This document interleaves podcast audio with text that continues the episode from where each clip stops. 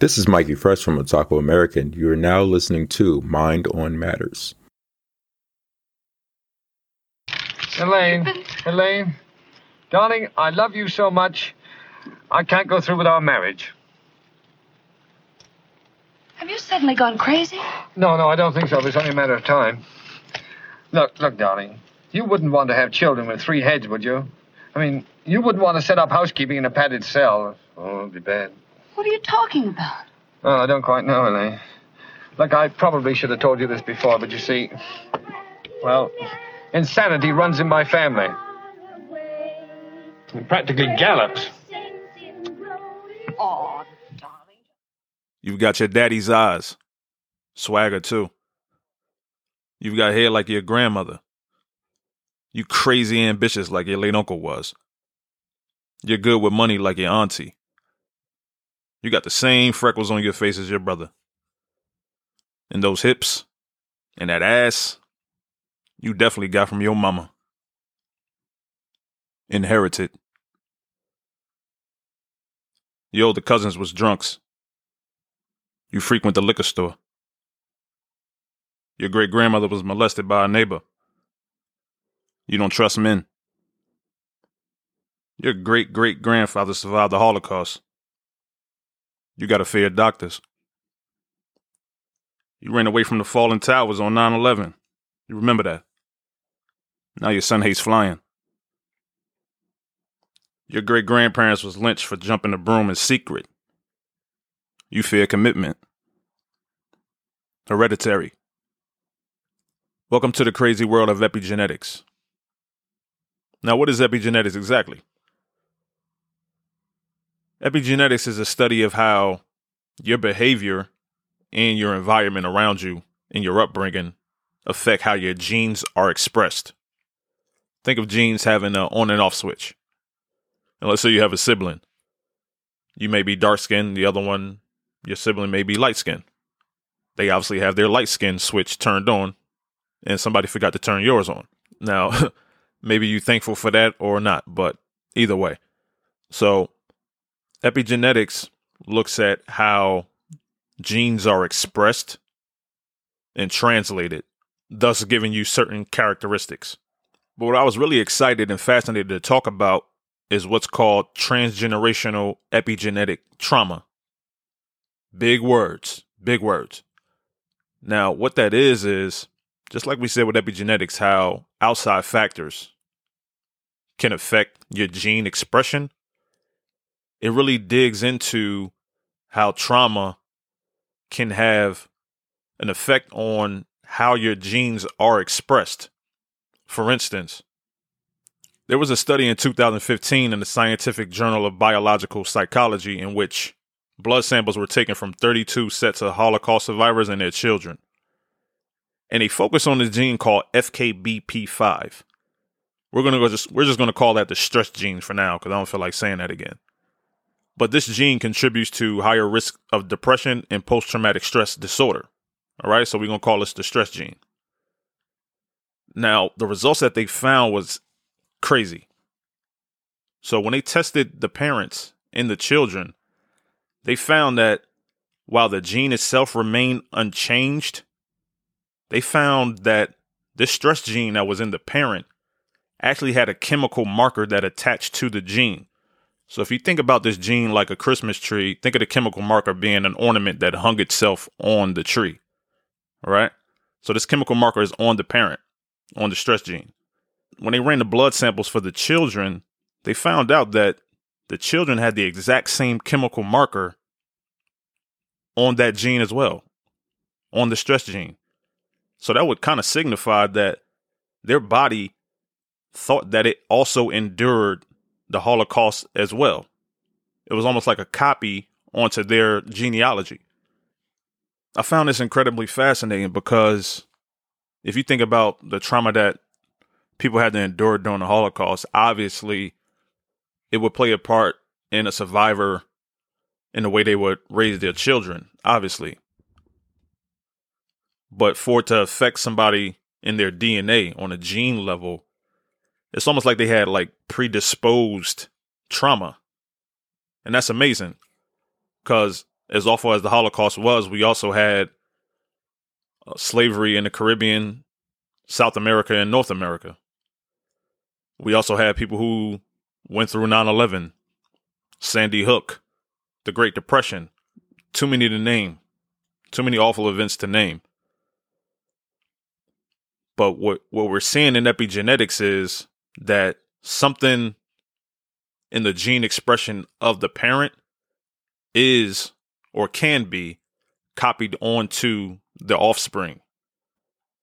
Now, there are many people who don't believe in epigenetics. They kind of feel like it's an excuse for bad nurturing, maybe.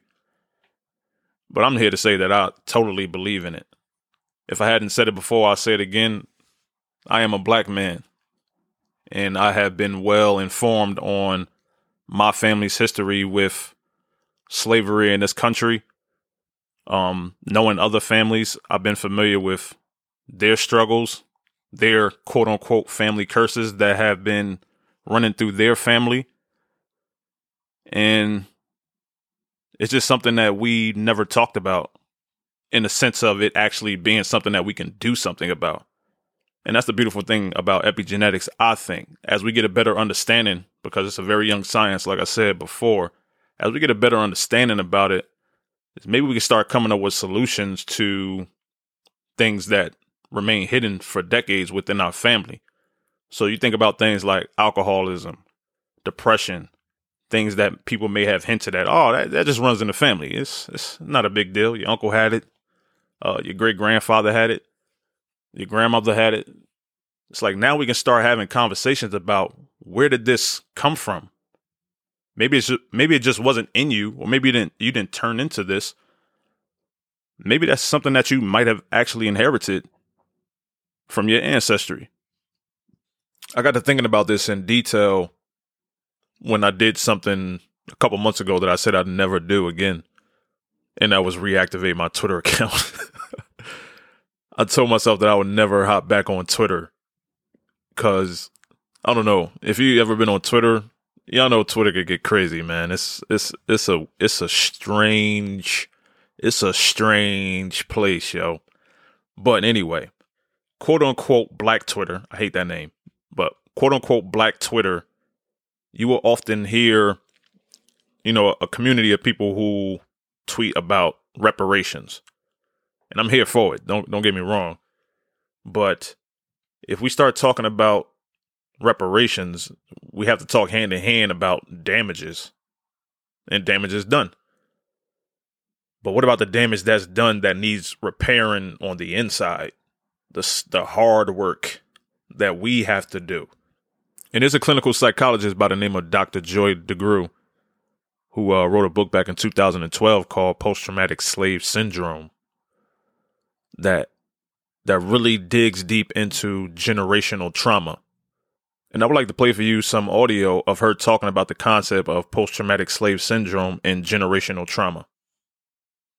Post traumatic slave syndrome is an explanatory theory that really looks at multi generational trauma. One of the things that's difficult for people is their first response is, oh my God, that happened so long ago. We're talking about people being captured, shipped, sold, beaten, raped, experimented on. And then you have to ask the question did the trauma continue? Yes. So 300 years of trauma, no help, freed. No help, more trauma. If it's a sustained trauma, then the, the impact of that is also sustained. When we look at multi generational trauma, we're looking at people who are maybe victims of natural disasters and their families and their children, and generations of folks who have experienced war. Uh, and we know that there are residual uh, mental, emotional, traumatic impact. And what I did was I started to look at the African American experience, starting with slavery, as a real clear, long enduring trauma. So I started to see that there were clear connections between that survival behavior and contemporary living in African American experience. I started to see common behaviors that I took for granted as, well, cultural. There's adaptive behaviors survival behaviors. Well, what are they? Let's just say 2019, you have a black mother and a white mother. The sons go to school together. They find themselves at a meeting. The black mother leans over to the white mother and says, I just wanted to mention to you that I noticed that your son is really doing quite well. And the white mother's response is, Oh, thank you. She begins to go on and on about he won the science fair, his uncle's an astronaut. She's just oozing. She realizes the black mother's son is actually excelling her son. And she says, Well, wait a minute. Your son's the one that's really coming along. And the black mother responds, Oh my God, he's a handful, but oh, he just works my nerves. Now, when I'm working with African American people, it doesn't matter what the audience is, it doesn't matter what class. If I were to ask, Is she very proud while she's saying those denigrating things? And everybody laughs and goes, Of course, there's a secret. Because everybody black knows that even though the black mother is going, Oh my God, she's really proud. So now let's roll that scene back 300 years. And let's say this black mother is working in the fields and a white slave owner comes through and says, Wow, that boy is really coming along. What is she going to say?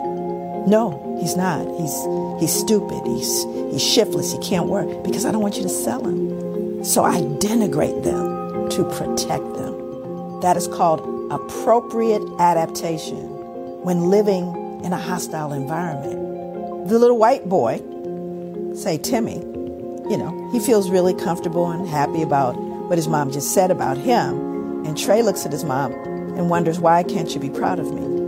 Because he doesn't understand the secret yet. And by the time he learns the secret, he will have already been injured by it. Post traumatic slave syndrome. If you are a minority or a child of color, you definitely know that story. You've been that little boy with your mother talking I guess, bad about you to a random stranger in a laundromat or on a bus or in the mall. And you just kind of feel that like why why why mommy talking about me like that? She never talks about me like that in private. And I just found what Dr. DeGruy said so fascinating because it resonated with me because I've been in that position many, many times. And maybe you as a listener can understand that feeling as well. But this generational trauma, I like to think of it as a house with so many different locked doors. Locked by us, locked by our parents, locked by our grandparents, brushed over, hit in the corner. And it's all these conversations over the years that we never had. You know, you may have yourself a problem with addiction you know, your escape is through substance abuse. Or maybe you have problems with commitment, or maybe you deal with bouts of depression. Unless you had conversations with people in your family that maybe you had relatives in your you know in your in your in your family tree who also deal with those problems. And it may not be a coincidence that you got it too. The family tree goes all the way down to the root. So yeah, that alcoholism or that uncle who was abusive to women, that may work its way down the family tree. But the bigger question is what can we do to change some of the trauma? Well, first we got to understand the trauma, right? It starts with keeping it real with yourself understanding that, hey, there's something about me that I don't like or I want to improve on.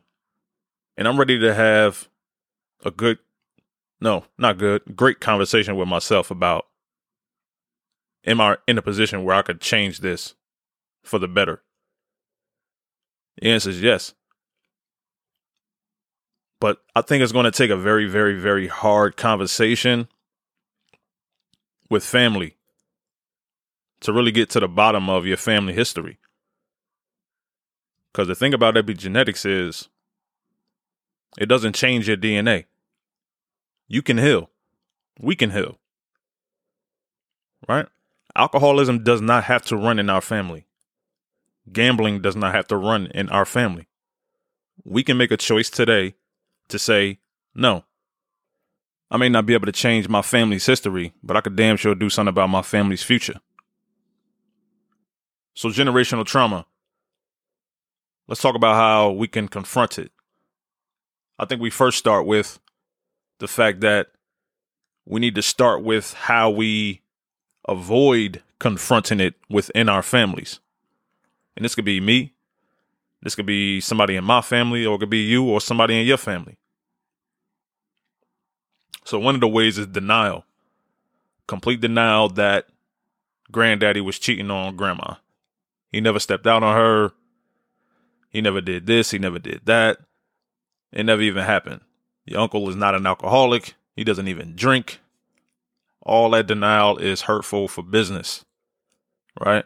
So let's say, you know, two generations from now, you have somebody in your family who's an alcoholic, but nobody ever had a conversation or was willing to confront the truth that you have many alcoholics in your family. Imagine what you could do with that information. You also see minimization. Taking a clear big problem and saying that it's not a big problem at all. Yeah, your auntie drink, but it ain't that much. She's still functional. She still got a job. She's able to drive. Not good. Imagine if we had the opportunity to sit down and have a conversation about that and break that cycle. You'll also see this transfer of reluctance from parent to child when it comes to psychotherapy and healthcare. Don't go see no doctor. Why you going to a therapist? Why you seeing a psychologist? You crazy? We've all been there. Parents totally against you getting healthy mentally for you and yours because they're not ready to confront their problems. Those are some of the things that we need to confront in order to make progress in our family. Because once we confront those things, we can really do the hard work afterward. And that hard work is us sitting down, having conversations about our family history, having an honest conversation and a transparent conversation about things that we're not proud of, things that may be afflicting us. Because you never know if you might have had a great great granddaddy who had the same problem, or great great grandmother who had that same trauma, and how it may be affecting you. When you have those conversations and you share something about your family history, you are now putting out information. And when people have information, we can start working on the problems. We see it in every other walks of life. If you hide the information, the blind stay blind. So if you got something in your family history or something that you deal with on yourself, tell somebody in your family. Have a transparent conversation. And hopefully they come to the table transparent too. That information may not be useful in that room right there. But guess what? If it comes up again 18, 20, 30, 40 years later, maybe who maybe somebody who's willing to have that conversation can use that information and say, "Damn, I did have an aunt back in the day who was an addict, and I'm an addict. Maybe it's some things in my family I need to confront. Maybe it's some trauma that we still haven't gotten over. But do yourself a favor when you have that conversation, be a great listener. Right? Be willing, be open to share, but you want to be a great listener. It may be some people in your family that you're not comfortable having conversations with because, you know, just because we family doesn't mean we get along. But to get together for the benefit of the greater good, I'm willing to listen to you judgment free if you agree to listen to me judgment free. And it ain't just my business because since we family, it's our business. And this could have an effect on our children and our children's children. And one of the benefits of having that discussion is you reduce the shame. And that leads to a greater chance of us going out to seek help on our own. So that's what I wanted to touch on today. Just about you being the breaker of the cycle. Why not you? Let's not rely on somebody else to do the work. Let's be a representative of the change that we want to see starting today, right after this podcast, matter of fact. So I wanted to close out with sharing an exciting partnership that I made with a friend of mine, Rich Frazier. who has his own clothing line. And he has some apparel that's dedicated to mental health. So you may see t-shirts and face masks, hoodies, sweatshirts, beanies, and they'll have, you know, different sayings on it. Mental Health Mondays or I'm a mental health advocate. Men don't suffer in silence. Dope, dope, dope products. I got shirts myself, but I partner with him because we want to offer you a coupon code. So if you head over to his website, rf84u.com, if you use the coupon code Mind on Matters at uh, checkout, you get 20% off. I mean, I hope everybody who listens to my show is a mental health advocate. You don't have to be a professional to be a mental health advocate. So if you're going to be one, you might as well have the swag and the drip and your fit looking right to show everybody that you're a mental health advocate. So head over to rf84u.com, get you some gear. When you hit that coupon code, Mind on Matters, get 20% off. Tell them J Optics sent you. So if you're a Spotify listener, I don't believe it's a way that you could rate and review the show uh, on Spotify as of yet. I heard they're working on it. But uh, I appreciate you listening on Spotify. Um, share it on your social medias if you don't mind helping a brother out. I'm just saying. But uh, everybody that's listening on Apple Podcasts, there's a place that you can review the show and uh, rate the show. I would appreciate you sharing an honest review and an honest rating. If it happens to be a five star, I, I wouldn't, I wouldn't, I wouldn't scoff at that. that. That wouldn't be a problem at all. But yeah, the feedback definitely helps. Honestly, that's gonna do it for today's show. Glad you guys came back for episode two. I'm in this journey for the long haul, so I hope y'all riding with me. And I'll see y'all on episode three. Ubuntu.